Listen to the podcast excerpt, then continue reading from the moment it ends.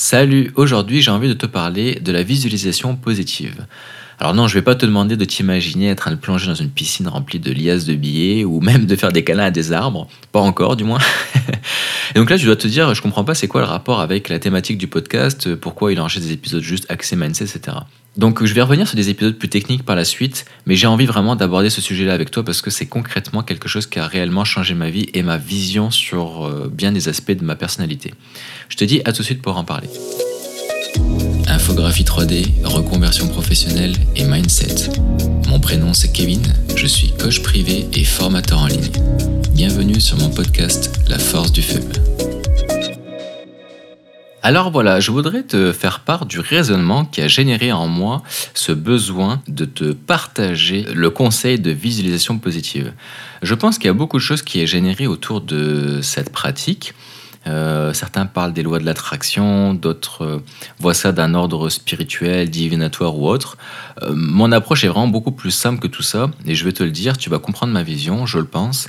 C'est que ma théorie, alors il y a peut-être une explication scientifiquement plausible déjà existante là-dessus, ou peut-être que toi tu seras en mesure de me donner des informations là-dessus, je l'espère, mais moi je n'ai pas de connaissances du tout dans ce domaine-là, mais j'ai une théorie, c'est que euh, tout être vivant, organique, alors peut-être même que ça fonctionne aussi avec les minéraux, mais tout, euh, être biologiquement constitué et puis euh, végétal, organique, etc., les, humains, les animaux et tout, vibre en fait, et vibre sur une fréquence, des fréquences que nous-mêmes on n'est pas capable de, percevoir, mais, qui sont liées en fait avec, bah, au final, ça part un petit peu avec le principe des atomes finalement, parce que tu sais qu'il y a des matières qui sont capables de traverser d'autres matières.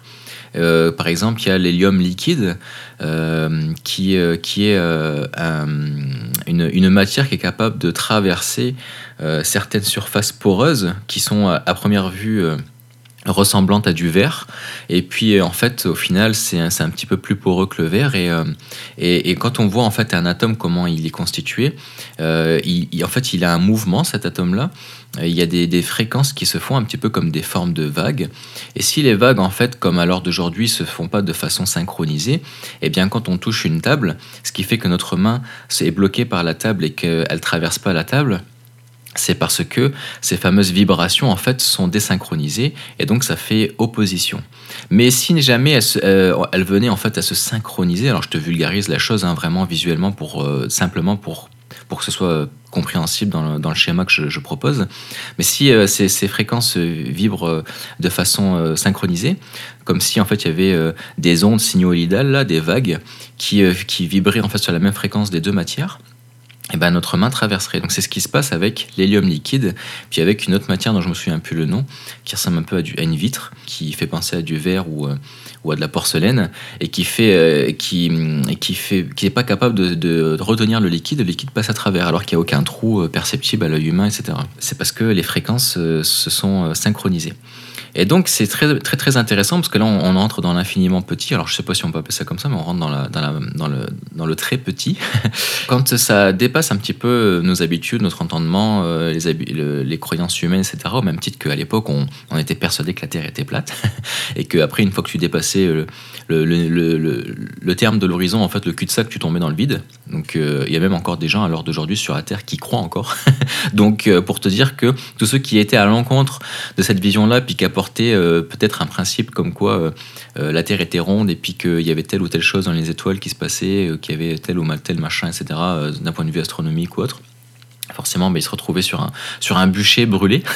Donc tout ce qui dépasse en fait la croyance populaire eh bien, est pointé du doigt. Et donc ce que je vais mettre en avant dépasse la croyance populaire. Donc ça sera pointé du doigt. Et puis je m'en fous complètement. Ce qui compte réellement à mes yeux, c'est que les personnes qui écoutent encore cet audio au moment où je parle, si toi tu m'écoutes, eh bien, c'est que ça t'intrigue, que tu sens qu'il y a une part de vérité ou quelque chose qui, euh, qui te rapporte à quelque chose que tu as déjà ressenti au fond de toi ou peut-être même vécu.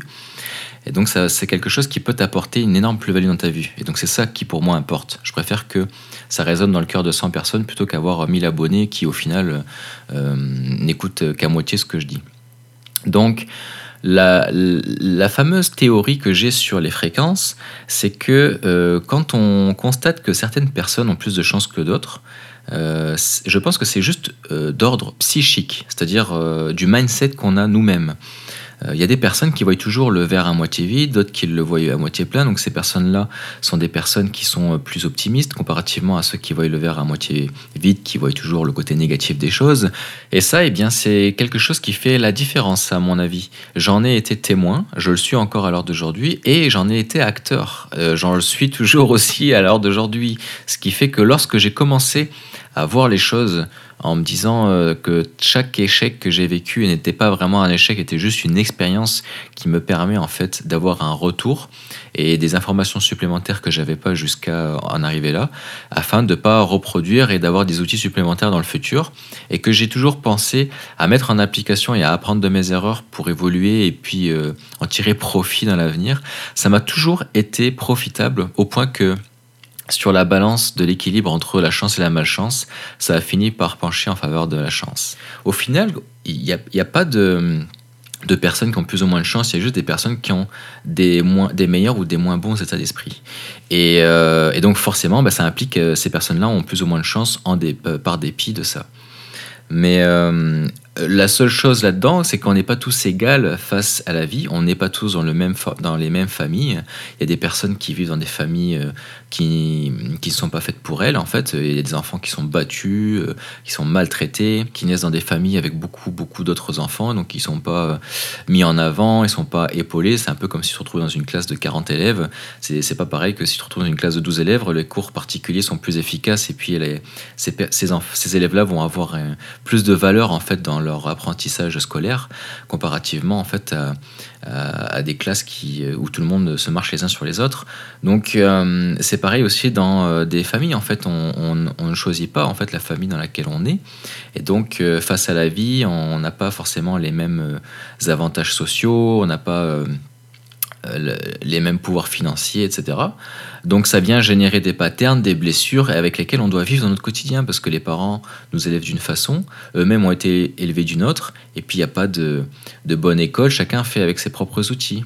Donc euh, c'est pas grave en fait d'avoir des réflexions négatives ou d'avoir des patterns à gérer, tout ça. Le plus important, c'est encore une fois, c'est de s'asseoir dans, dans son cinéma intérieur, sur un siège, prendre des pop-corns, puis constater ça, puis regarder son film, son film dérouler euh, et de se dire ok euh, c'est correct, j'en suis conscient et puis je vais travailler là-dessus pour faire évoluer la chose. Et en visualisant les choses de façon positive, en imaginant vraiment de façon claire qu'elles se produisent, comme si c'était un souvenir vécu, pas comme si c'était quelque chose qu'on se mettrait à genoux, les deux mains euh, les unes contre les autres, à, à prier Dieu. Non, c'est vraiment quelque chose que tu vas aller chercher toi-même. C'est quelque chose que tu vas visualiser toi-même. Et c'est quelque chose qui va se produire si d'une part, tu, es, tu arrives à te relaxer, parce qu'il faut que tu sois dans un état de relaxation quand tu le visualises. deuxièmement, il faut que tu sois quelqu'un d'altruiste déjà, d'origine, de généreux, de, qui aime faire euh, plaisir aux autres, qui aime aider, les autres, pour pouvoir après bénéficier aussi d'un retour. Il ne faut pas le faire pour ça, sinon ça ne fonctionne pas. Mais c'est grâce à ce comportement-là après que tu auras un retour de la vie. Donc euh, rester euh, avec des bonnes valeurs, aider les personnes, tout un tas de choses qui fait qu'on n'est pas nombriliste et puis que on ne pense pas qu'à sa gueule. Et, donc après, en pensant, en, se sentant bien, en fait, parce que quand on fait ça, on se sent bien dans son corps, on se sent bien dans son âme, ou je sais pas comment on peut appeler ça. On a, on, a l'impression d'avoir un beau reflet dans le miroir. On n'a pas l'impression d'être quelqu'un d'égoïste. On a l'impression d'être quelqu'un qui sait faire toujours de son mieux pour aider les autres, pour s'aider soi-même, etc. Euh, et, donc si derrière, après, on s'imagine la réussite, et eh ben on se sent légitime pour ça on n'a pas l'impression d'être un égoïste qui demande toujours les choses et puis qui pense qu'à sa gueule et puis qui, qui veut se mettre euh, sur un piédestal par rapport euh, à son environnement, par rapport à sa vie privée et tout. On se dit que c'est quelque chose qu'on a le droit, un bonheur auquel on a le droit et auquel, on pourra avoir accès parce que euh, on va l'atteindre. Et, et, ça, c'est possible qu'en le visualisant de façon euh, comme si c'était un souvenir vécu. Voilà, pas comme si c'était un rêve, parce que les rêves, ça, ça rime à rien en fait. Ça, fait juste que être bon sur le moment, mais c'est un plaisir ponctuel, passager, au même titre qu'on va se jeter sur une tablette de chocolat pour manger nos émotions. C'est euh, vraiment euh, un rêve, ça reste un rêve, voilà, euh, ça passe. Ça se mélange à des souvenirs. Mais par contre, la visualisation d'un objectif qu'on veut atteindre et qu'on a et donc en l'imaginant comme si on l'avait déjà atteint puis que c'était un souvenir qu'on se remémore parce qu'on aime ça, eh bien, on le concrétise, on le matérialise dans notre esprit. Et donc, ce qu'on est capable de voir, on est capable de l'atteindre. Et c'est comme ça que j'ai réussi à atteindre toujours mes objectifs, à, euh, passer entre les mailles du filet pendant la frontière, euh, pendant les mesures sanitaires et puis euh, la fermeture des frontières et puis la mise en confinement, tout ça, de quand même avoir pu réussir à immigrer dans la province la plus difficile en matière d'immigration au Canada, qui est le Québec. Euh, alors que tout était contre, contre moi et ma famille, euh, que rien n'allait comme je l'aurais voulu. Mais je l'ai visualisé, ça. Je me suis dit que ça allait se produire, que c'était quelque chose qui allait changer la vie de mes enfants. Et je, rêvais ça pour eux. Et, et alors d'aujourd'hui, bon, on est en train de vivre ce fameux rêve éveillé. Et ça, ça arrive encore sur plein d'autres aspects de ma vie parce que je, je n'arrête jamais en fait de le faire au même titre que je m'étais euh, imaginé rencontrer euh, une femme parfaite euh, pour moi, c'est-à-dire avec un métier complémentaire, qui était quelqu'un avec les mêmes besoins affectifs, émotionnels, la même sensibilité, euh, qui, avait, qui aimait les mêmes styles musicaux, qui avait les mêmes projets de voyage, euh, qui aimait euh, les animaux comme moi, en particulier les félins, etc. Enfin, je me suis imaginé un petit peu la personne parfaite qui regroupe tout un tas de, de choses que finalement tu peux pas retrouver en même temps chez une seule personne. Et ben, ça m'est arrivé la même année. et puis, c'est que des trucs comme ça incroyables parce que je, je l'ai visualisé aussi fort que je savais, je savais que ça, ça se produirait. La seule chose, c'est qu'à chaque fois, je ne sais pas le temps dans lequel ça va se produire. Et, contre coup attente, ça s'est toujours produit dans la même année. Donc, euh, voire euh, un an, un an et demi, maxi deux ans, mais ça s'est toujours produit dans les 12 à 24 mois. Donc, c'est ça qui est incroyable. C'est que c'est puissant. Est-ce que c'est une coïncidence? Est-ce que c'est un effet placebo? Je sais pas, peut-être. Au final, on s'en fout. Le placebo, moi j'aime ça. Euh, je me dis toujours que le but est atteint en fait au final. Si ton objectif c'était de gagner le 100 mètres en temps de secondes et puis que quelqu'un te dit tiens prends cette pilule là tu vas y arriver, euh, et puis que tu as réussi à parcourir le, 100 mètres en temps de secondes, justement après avoir pris cette pilule-là, alors que dedans la personne avait, elle avait juste mis du sucre de canne, eh bien euh, tu as un effet placebo qui s'est généré parce que tu t'es dit cette pilule-là c'est une pilule magique qui va booster mes capacités, je vais pouvoir être en, pleine mesure de, de, mes performances possibles. Et, euh, et, donc tu vas y arriver, tu vas les atteindre parce que dans ta tête tu avais programmé ton cerveau pour ça. Euh, tu avais visualisé l'objectif et tu avais l'impression d'avoir euh, toutes tes chances de ton côté. Et donc, en final, euh, si l'effet placebo t'a permis d'atteindre l'objectif, et ben on s'en fout, qu'il soit placebo ou pas. Donc voilà, là où je voulais en venir.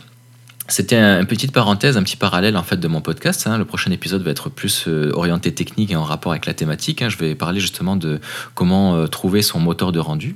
Mais je voulais te parler de ça parce que c'est, euh, je pense que c'est un, référentiel qui est extrêmement important dans le cadre de ta vie privée, personnelle et professionnelle, etc.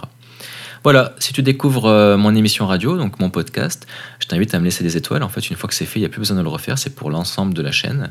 Et puis, et puis si, si c'est chose qui résonne en toi au point que tu as envie de répondre à la question de cet épisode, ben, je t'invite à le faire.